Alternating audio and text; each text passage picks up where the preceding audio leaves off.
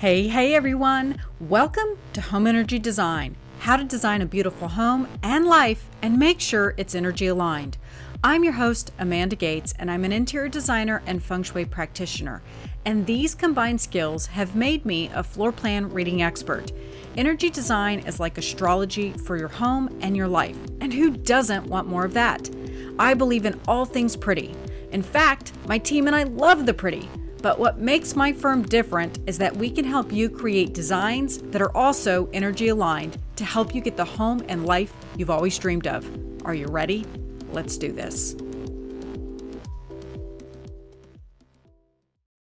Hey, hey everyone. Welcome to Home Energy Design. I'm your host, Amanda Gates, and today I have on a really special guest by the name of Aaron McCormick.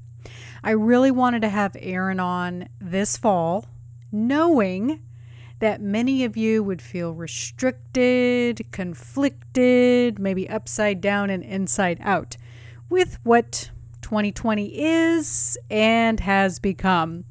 I actually uh, just wrapped up a delicious yoga class, and my instructor was talking about how she went and got a cup of coffee, and there's now a change shortage. And we both kind of giggled and said, Of course, it's 2020. I think for many, this year will probably go down in history as Hog 2020. Remember that shit show? so that is why I wanted to have Aaron on now. He's this incredible uh, person, but more importantly, I think his story is going to inspire and motivate you. He has written this incredible book called Unbounded Journey to Your Within. What's powerful about Aaron's story is he didn't give his power away to circumstance, which is exactly what many people are doing right now because of what's going on in 2020, right? People are getting pissed off, they're getting angry, they're getting frustrated, they're acting out. I just saw the other day, I don't watch the news, but I got a push notification that there was a shooting up in Rochester during a party. So I saw that push notification. I was like, yep, that's Mars in retrograde right there. you know, just people behaving badly because they're allowing their emotions to get the best of them. So if you're aware and have, you know, the ability to take a step back, you can breathe through it, have cultivated chi and, you know, be able to take a bigger picture and say, "Okay, I see what's going on here."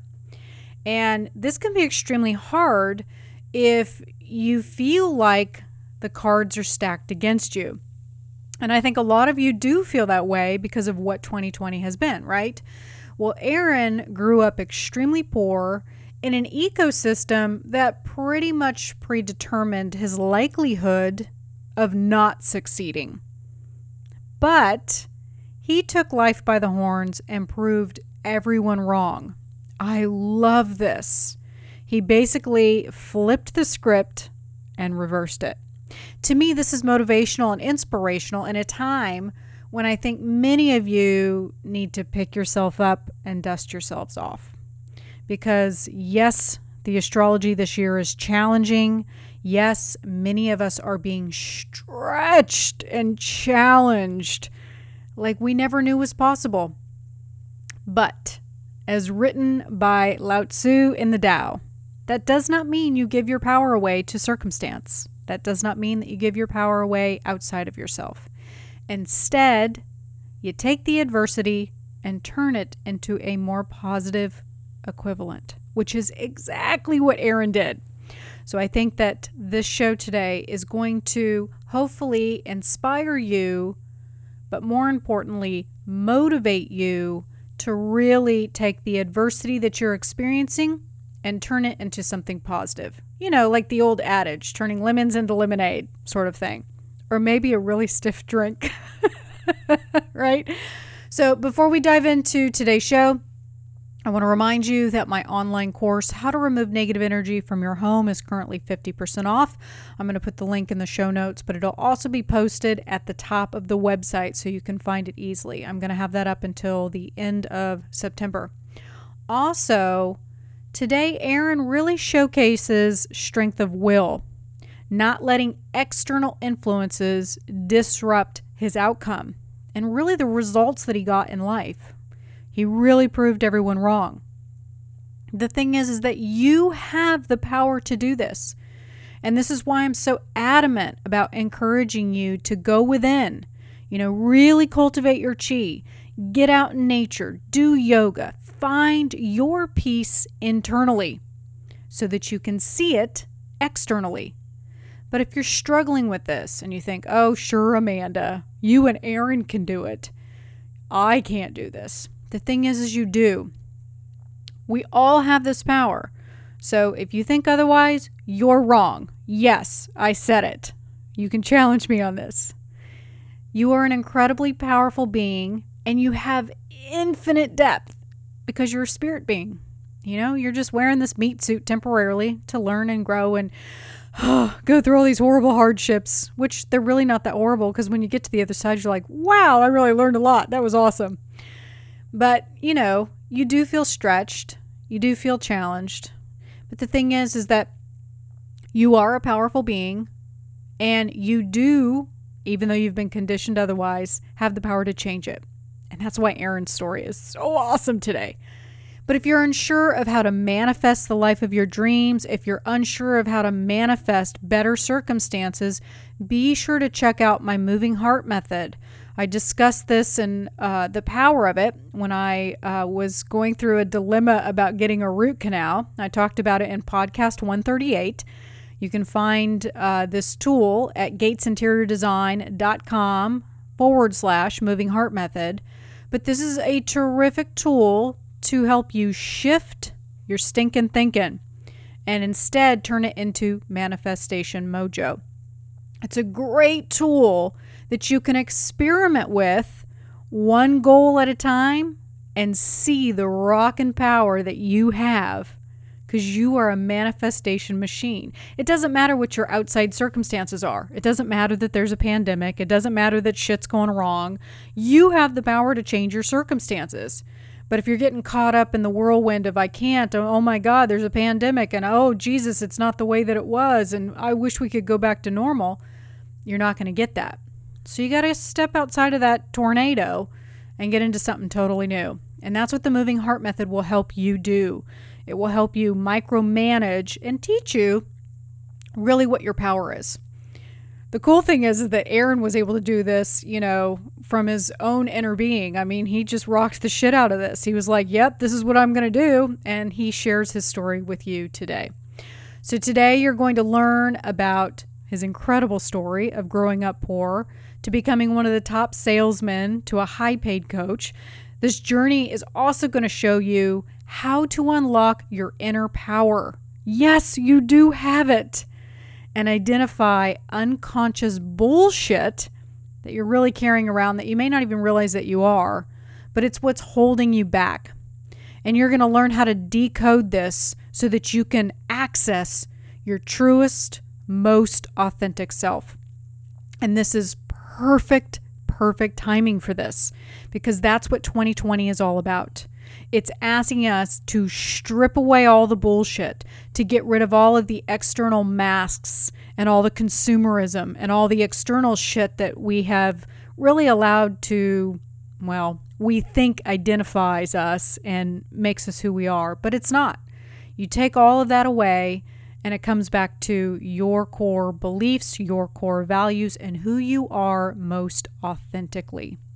And today you're going to learn how to maximize that potential and become unbounded. You know what I'm going to say? Amen. Yeah. So, are you ready? Hell yeah. Let's do this. Hey, Aaron, welcome to the show. Thank you, Amanda. Thanks for having me.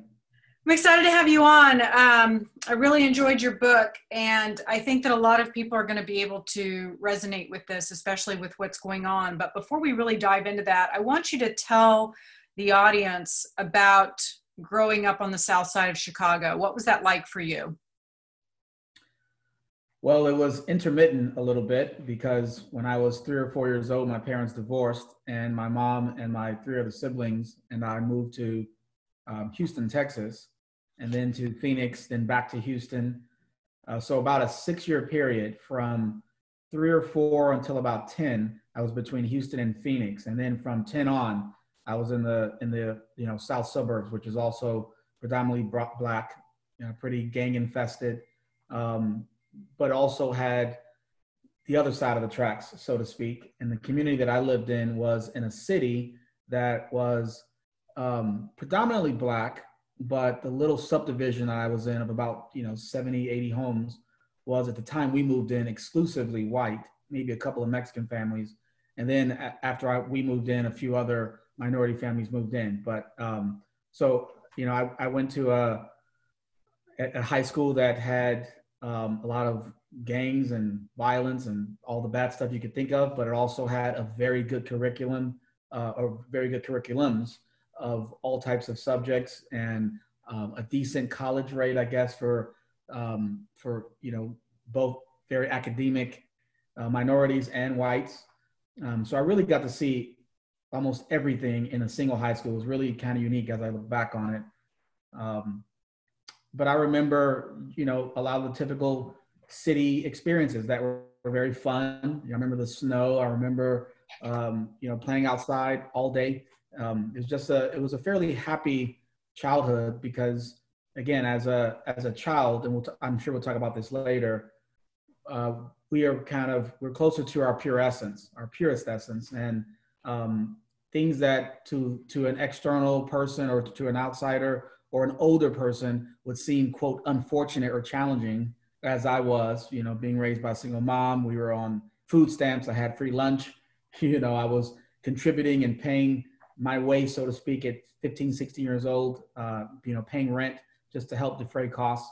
I mean, but none of those things felt um, terrible to me. Um, and in hindsight, a lot of it obviously is the perfection of my journey, build my character, and everything that we go through, I believe, is effectively um, sort of our own perfection because they're experiences that we're here to to expand from. Yeah, and you know, I as I was reading your story, I I read uh, Michelle Obama's story, uh, her book Becoming, um, at the end of last year, and a lot of the experiences that she was talking about, you know, growing up uh, in Chicago, were I saw a lot of what you were describing in what she was describing. And I thought what was really beautiful about both of the parallels was that um, you didn't see it as a downside. You didn't see it as uh, quote unquote poverty. It was just that's what everybody was doing. It was where everybody was at. And one of the questions that I that kind of kept coming up that I was thinking about is, well, what is poverty to you? I mean, you know, somebody on the outside may be looking in at this going, wow, that must have been really hard. And that's, those are really impoverished times. But I didn't really get that sense as I was, as I was really hearing your story. I felt like that's just how it was. And um, it really shaped who you are today. Would you agree with that? Yes, most definitely. And you know, to answer your question, what is poverty? That's a hugely loaded question. Financial poverty is something that can be mandated or can be defined by some income clip. Uh, there's a poverty level, all that sort of stuff. But considering money is a single sliver of the greater thing that we all are, which is energy, and I know your show talks about this a lot.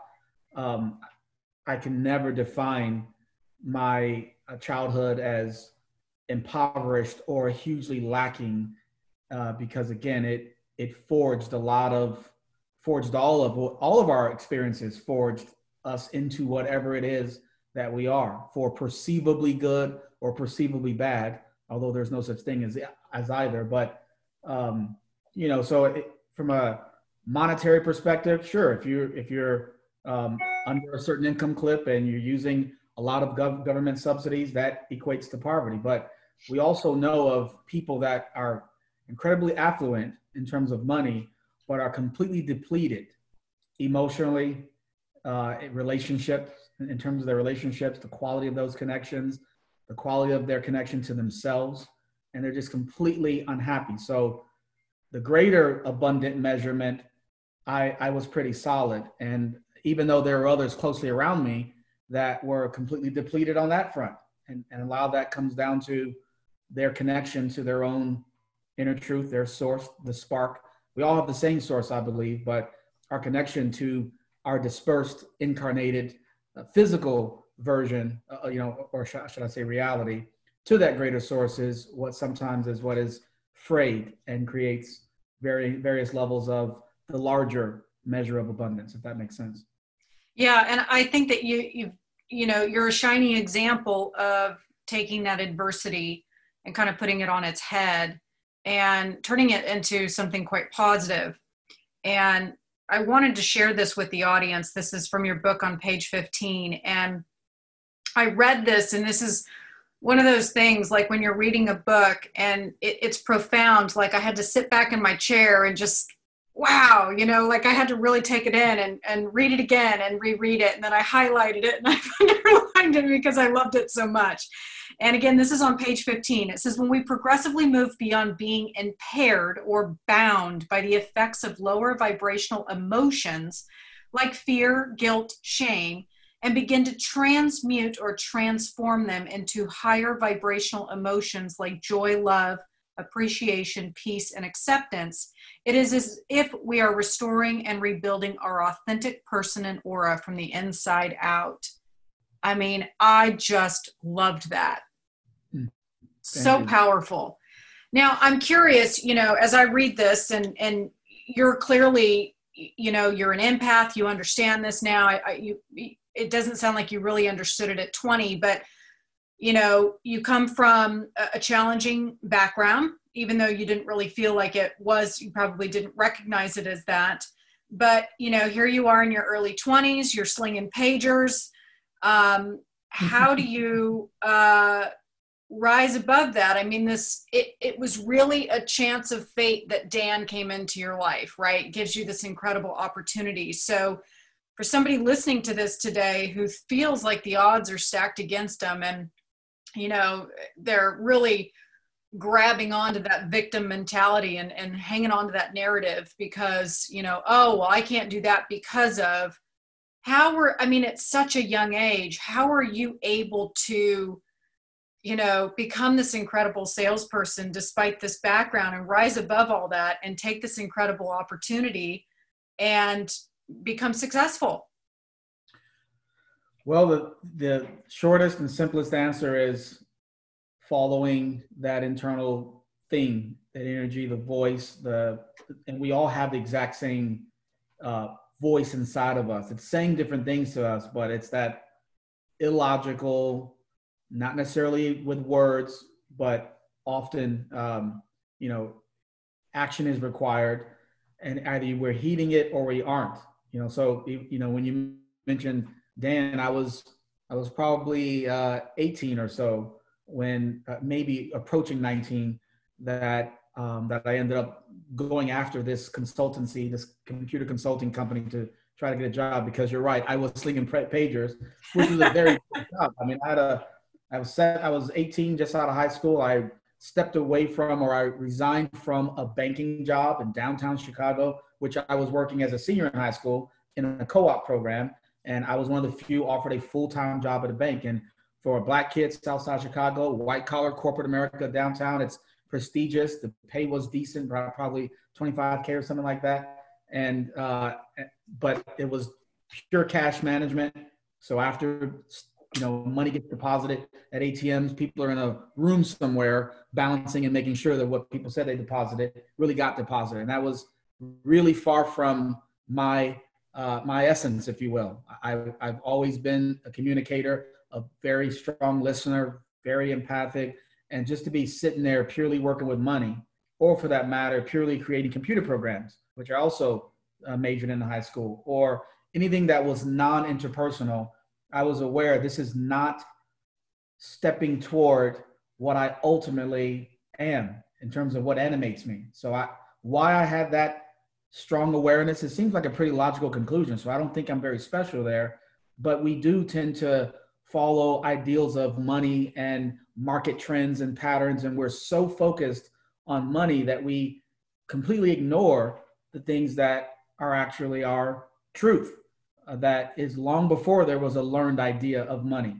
And if we if we were more attuned to that, then we would naturally go into areas that a we enjoy a lot more, and then b we're a lot more successful at, and of course c we earn more money at the same time. So um, Dan was um, I don't want to spoil the book too much, but it was it was um, serendipitous because although I went after him because they were or the company rather not him personally because they were a client of mine and I knew that they were you know they sold complex technology and I have a complex analytical mind as well. That's a different topic, Amanda. I'm a bit you know esoterically attuned, if you will, that's spiritual but not religious. Although I used to be very religious, I was raised extremely Christian, and I know the Bible by topic, literally. Like pick topics, I'll quote the scripture, I'll apply it, I'll talk Bible prophecy, all that stuff. Now I'm spiritual and not so much aligned with a specific form of religion, uh, which um, ultimately uh, the, the, spirituality and the connection to source is what serves us, not so much the form factor that we've learned in whatever region of the world that we're in. But so in the case of Dan, it was, um, you know, it, later on, I realized why he did something so untoward or so completely outside of what one would logically expect him to do. And then there were two or three other people throughout my career that did the same things.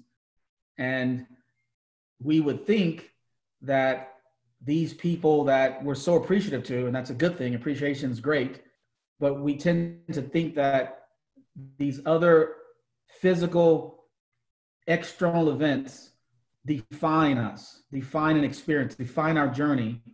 And that could be everything from our physical disablement, if we have such, our race, our nationality, uh, sex, any of the above, as well as individual people, We're so easily um, it's easy for us to believe that we are bound by those or a cause and effect has stemmed from them. And what I realized probably around 30, uh, the more I would tell my story when people ask about it, uh, I began to realize consciously the, you know, the patterns and the people and how um, subconsciously I was, manip- I was manipulating and drawing, if you will, my experiences, which includes the people that were of similar resonance, similar frequency, and if it weren't those individual people, would have been different people.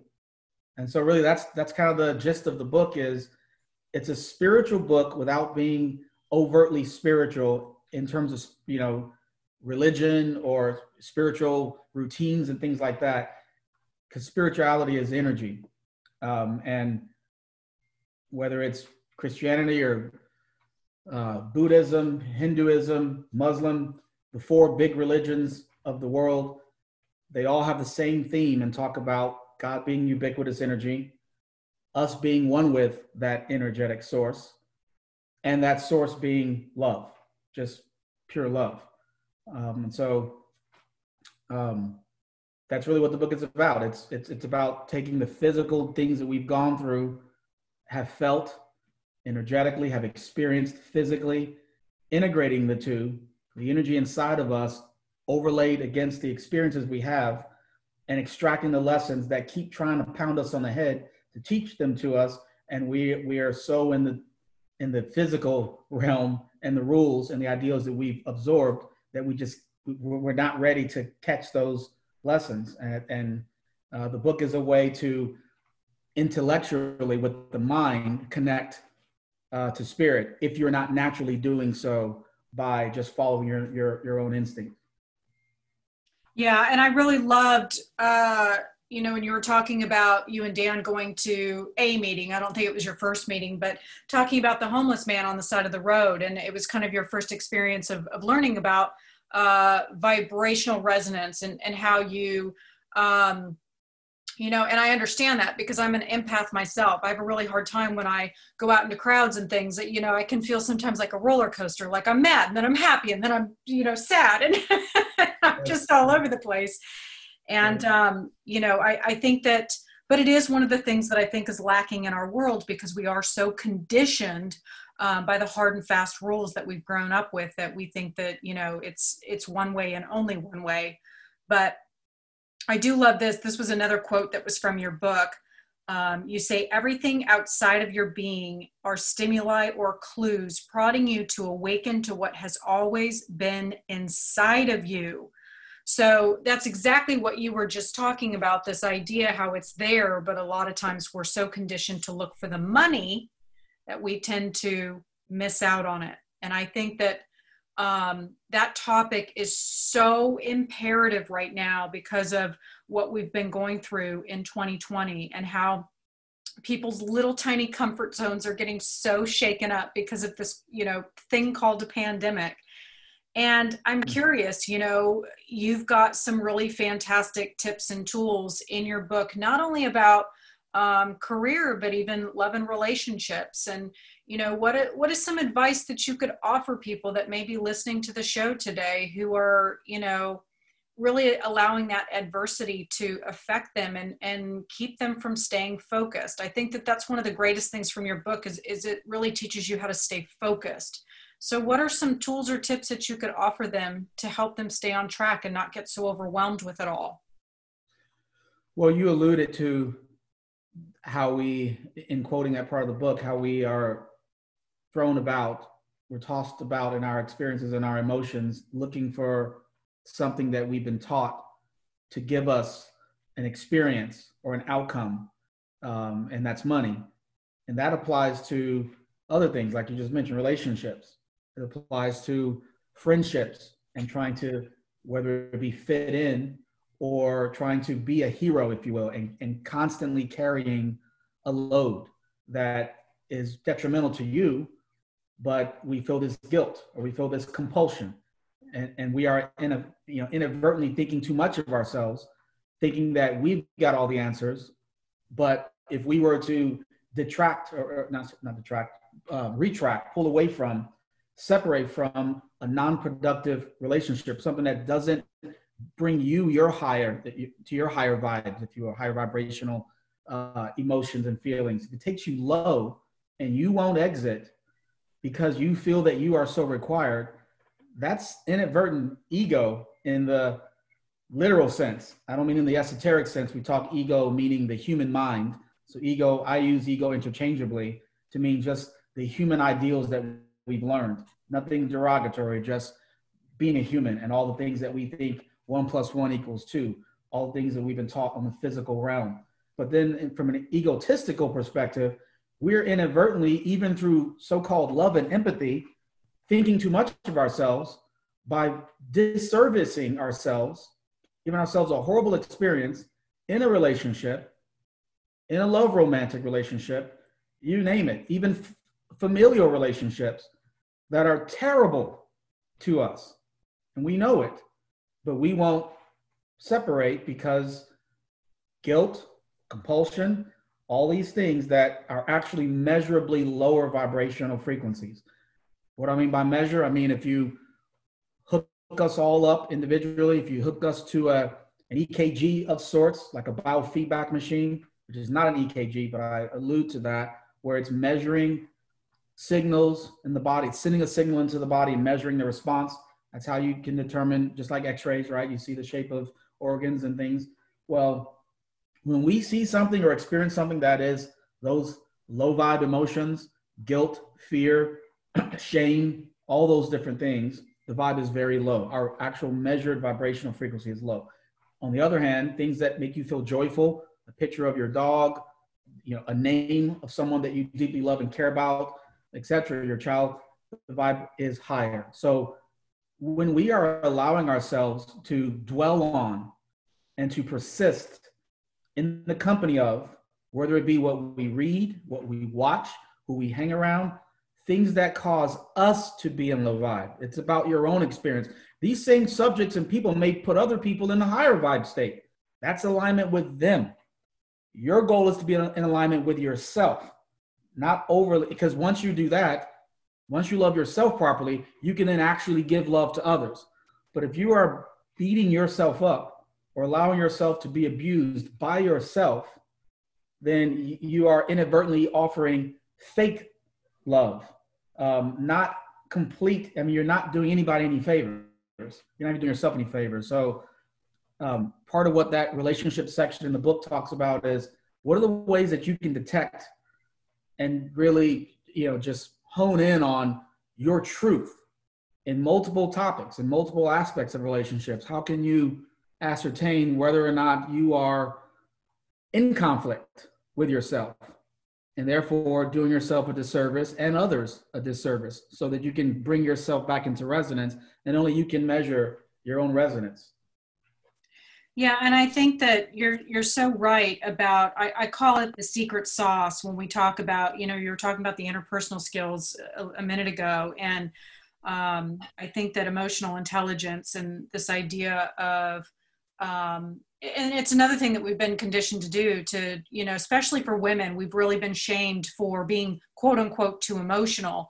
But i think that um, showing empathy and um, allowing ourselves the permission to have joy and to seek joy and to raise our vibration um, to be more joyous. Um, i think a lot of people have felt uh, shame and guilt and i can't possibly feel good and you know whatever the xyz is.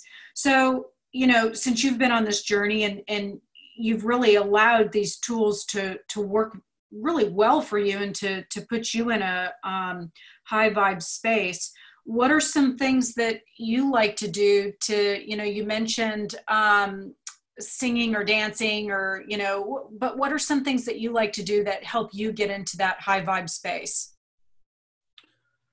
a good question I, i'm uh I'm not so deliberate about it. I'll say that I could probably do better there in terms of myself. I'm going to set aside this meditation time, or I'm going to go and soothe but myself. Maybe it doesn't have to be. Maybe it doesn't have to be a physical thing. You know, it's it's it, you're probably so automatic in it at this point that you're literally choosing choices every day that keep you in that state, and you're not even realizing that you're doing it. Like it, if it comes from the heart and it doesn't feel good, you just don't do it. Right. And that's exactly what I mentioned earlier, where uh, the purpose of books of this type, a book that's not a pure entertainment book, but is a self expansion discovery book, is to give you mental information that will allow you to, to connect where you otherwise were not naturally. It, it, there, at least for this book specifically, it's I really chafe at uh, no, you know, like mantras and other people's instruction uh, of of what you have to do and and so on because I, I really do believe and I've I've learned through my own personal journey and synthesizing a, a bunch of other people's journeys that have gone through similar, come to similar realizations. We have what we need we know what we need to know. I don't mean that technically. There are technical things that we need to learn in this physical plane if you want to be a doctor or to work on a car or to uh, pick a topic. But when it comes to becoming congruent inside, we just we are our own compass. Um, and and the harder we've made it for ourselves is also part of our plan. It's kind of like you go to the gym, you put more weight on the bar, because you want your muscle to be bigger. You want the experience to, to re- yield a certain result. People go to horror movies. I don't particularly, but you know, or they go to, they, I, I do get on rides at Six Flags and I want to be scared. And it's like, you go into the top, you're like, oh, why did I do this? Right. So there are things that we do for our own expansion. And we have to understand how are we wired? Because this is a, you know, you, we've all heard the analogy, the game of life in many ways, I believe it is a game, but not necessarily a game. It is an experience. It, it is it, it is a journey, as, as the book uh, aptly calls it. Um, and the puzzle is to understand the physical you, how the physical you, which means how you think, how you've been conditioned to think by yourself, by your genes, by your surroundings, all that stuff, because you chose that con- those conditions that would shape you physically. And the challenge is how do you get back to the real truth, the universal truth? And that is the energy thing that we all are. Before we start thinking anything consciously, we're just energy. That heart, once we're conceived, when, that, when everything starts growing and splitting and atoms and heart you see flickering and beating, pure energy, physically and spiritually. And so now the question is all right, so am I in this physical form? Am I naturally mind driven or extrinsically driven? Because the mind is all external. Yeah, it's in your brain, but it's the mind is shaped by things that enter it, experiences, cause, effect, things taught, things learned. So that's the mind. Whereas the the energy or the spark, the spiritual side, was already there. It predates you. That's why if you start to converge things like your horoscope or numerology or even the meaning of your name, you'll see all this synergy. And you got to wonder, well, were my, were my parents gods? I mean, are they psychics? How do they know? Did they conceive me in this month to know that I'd be born in that month? And that month will correspond to this puzzle, which means these personality traits. And then the specificity of my date and time and hour and location. Now you get into detailed stuff like numerology and you go, whoa, that's even more specific. Or you, and you can just, there's all these um, physical uh, exercises of which astrology and all those things are. I call them physical because they're stimulus to the mind because they, they, you take in this information, you go, how is that possible? Of course, it's, it's stars, it's related to planets, it's related to bigger truths that are far beyond a human baby or, or a human adult but they they help corroborate uh, in logic because those are the two things we battle we're trying to balance logic the two biggest organs two most important organs of the body the mind and the heart. So now once you realize i am naturally in this physical state more mind driven versus heart driven or vice versa. Well, how do you determine that? Well you can look back on your life and, and the book will help expose it too. And it'll be clear to you that you you naturally tend to follow the mind. And that's that's the vast majority of all humans. That's part of the reason that we even take this journey on to experience a pre- a perceived separation from the heart which is spirit which is source all those things. If you didn't have that separation why even become a human? So we all are naturally in the mind. And then the journey is to connect to the heart and then to integrate the two and have and have a human experience that is still physical, still has measures of polarity, some things you can't escape. You can't escape hot and cold. You can't escape certain experiences that are uh, duality, if you will.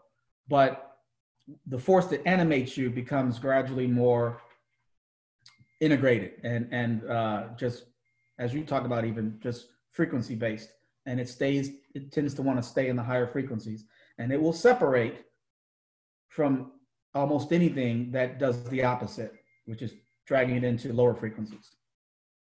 Yeah, and I think what is what I really loved is that it the book in a lot of ways can ultimately act as a north star for people because what I hear a lot from the show, a lot of emails that I get, I have a lot of guests that come on the show that, you know, provide guidance for people on how to get clear on, you know, how to attract or manifest what they want or how to get the the dream life that they've always wanted. But a lot of the emails that I get is people don't know. They do not know what they truly desire and they do not know what they truly want because, and I, this is, um, you know, my opinion, but I think it's because they're they're not focusing. I think that they're distracted um, by all the things that are going on in their life, in addition to all the conditioning of what they've been told they should be doing. So I think well, let, me just, let me just add something to that because uh, I don't want you. I don't want to forget this. I don't. I don't mean to interrupt. But I also don't want to forget because you made a, a strong point there. When you when you say not focusing, I would just add to that, or maybe tweak it a little to say they're actually running and it's kind of the same thing because when you run, you can't focus. There's no way you're running and you're super focused on an image. The image is bouncing all over the place, or your mind. So very, you can focus on the act of running, yes, but you get the point. We're running. We're running from the heart side. So on in just about every topic, we t- we are detoured from what we actually really feel. Like even all the race division going on right now, even as us physically, us as in minorities, black folks, even as we sit there aware of injustice that has physically happened throughout the years and, and dating way back to when the real bad stuff happened, and a lot of that, some of the you know, the repercussions are still with us, obviously. But even as we um, are seeking some retribution or seeking to be seen and respected, there's a strong feeling inside that feels zero measure of, uh, of inferiority. But yet, many are pushing to be kind of pitied, so to speak. Mm-hmm. I mean, it, it's like I had an experience. I, I'm not saying that's not a wide statement for everyone, but it's like we're we know that we are no human is any different no physical human is any less than any other human. And those that were perpetuating slavery knew that to be true. They were running for themselves. They were fighting. They were stuck in a very uh, human illusion of their own fear. Their fear of what is different looks different. Their fear of or does I mean almost all versions of hate iterations of hate stem from a fear a fear of something different. And the opposite is love. So love is the opposite of fear, which is also the opposite of hate. So what's ironic is as people run around, like what happened to us a few weeks ago, where a mom told my wife at a park with our four year old son, my wife is white, she's Brazilian, but her race is white.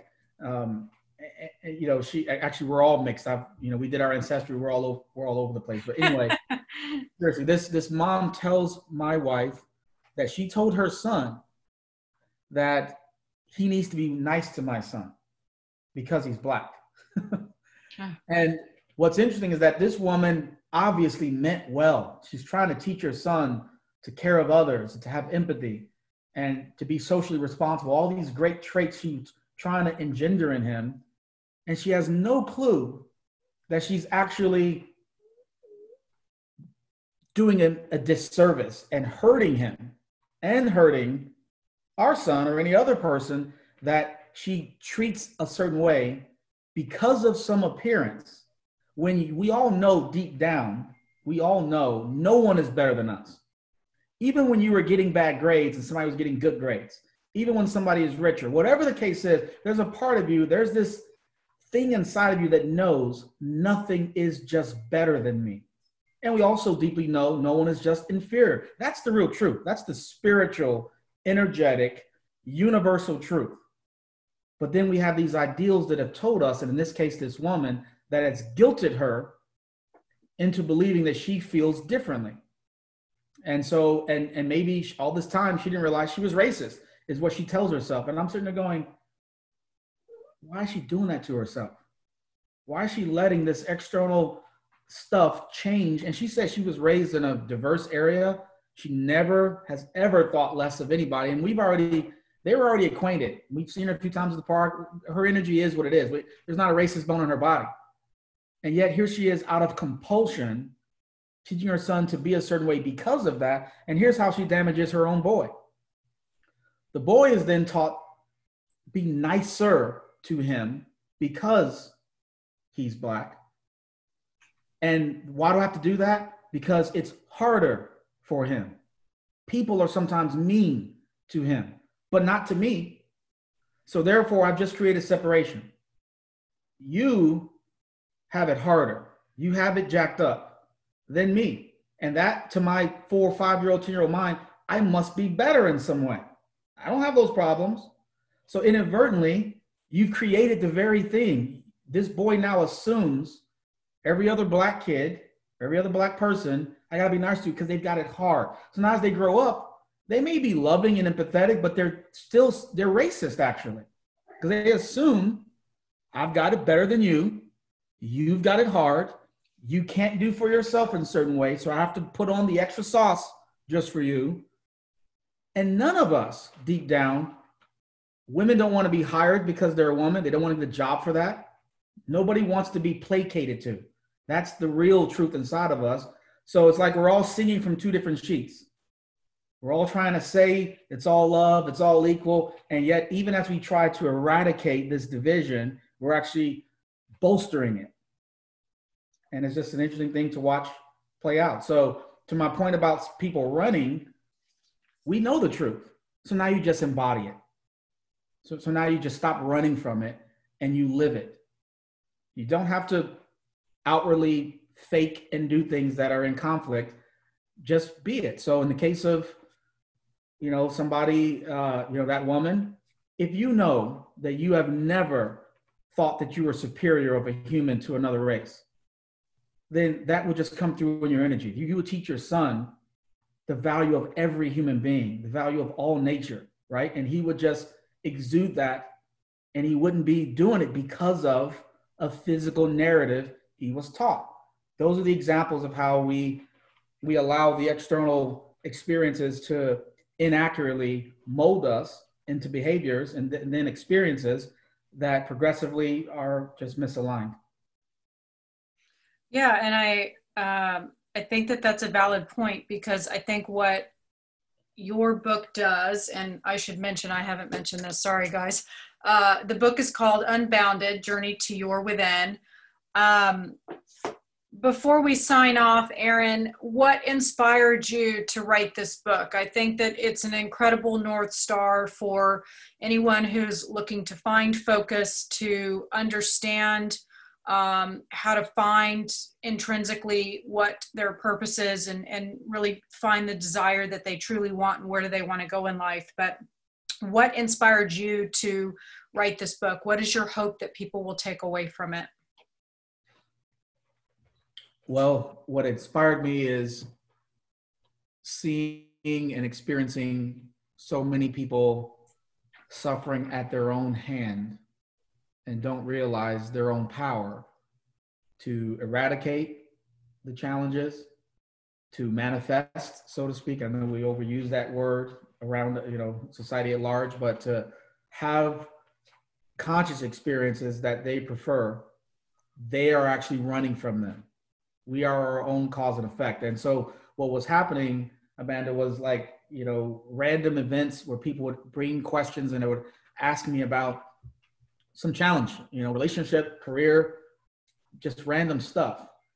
And I, I, you know, there are no gurus. There are people trying to help you. Hopefully, uh, people want to help you become your own guru because that's really what we all are and should be. But like, I had never answered these questions with my opinion because I knew that this person is the CEO, so to speak, of their own world. They're the cause, the effect. They you know, and the only measurement is their own fulfillment. So it completely doesn't matter what I think they should do because they're going to be happy or unhappy with whatever their truth is, you know, if, if they're in line with it.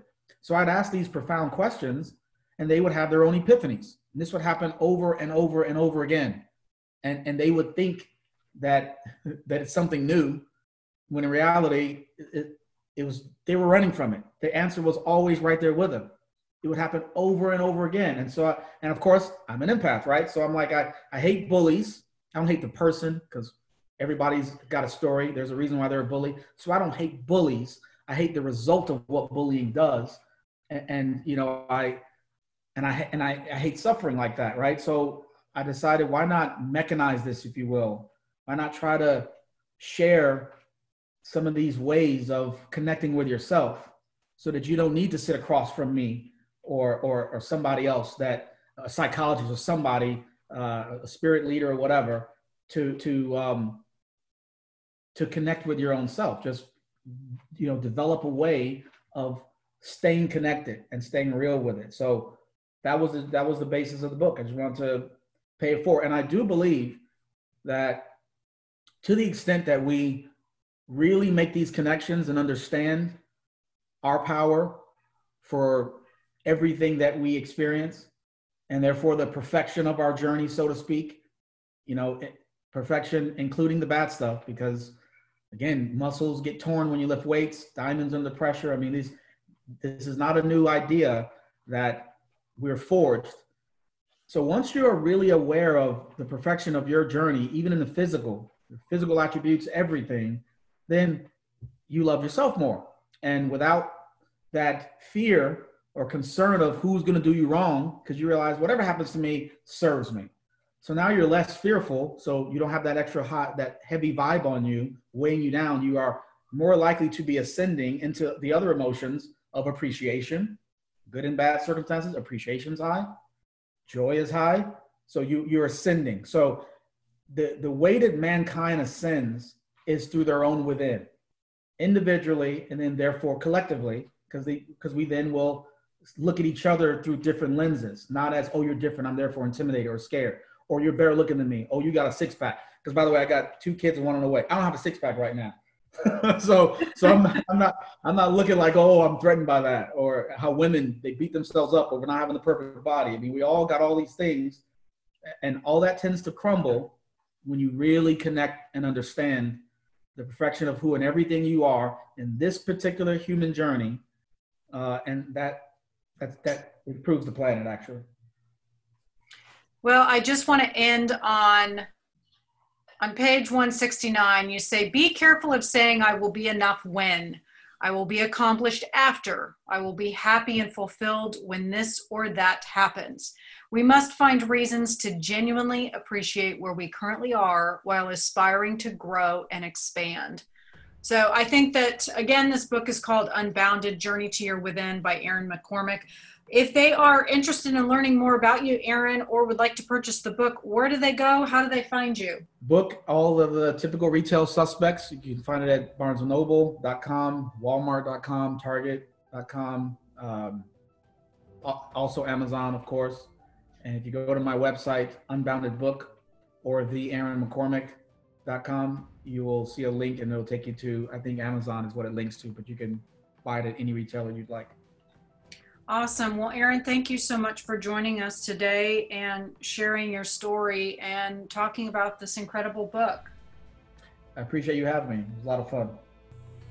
When we progressively move beyond being impaired or bound by the effects of lower vibrational emotions like fear, guilt, shame, and begin to transmute or transform them into higher vibrational emotions like joy, love, appreciation, and peace, it is as if we are restoring and rebuilding our authentic person and aura from the inside out.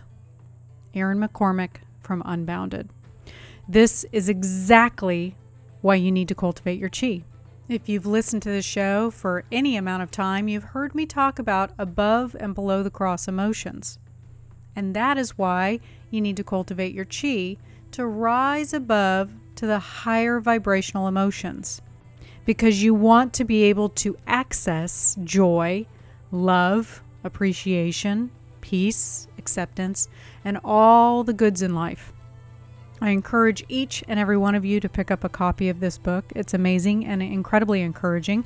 He focuses on, you know, the key things that most of us are after, which is love and relationships, money and work and a lot of you are probably experiencing a lot of changes in those areas of your life right now because there's a lot of things shifting, changing, moving.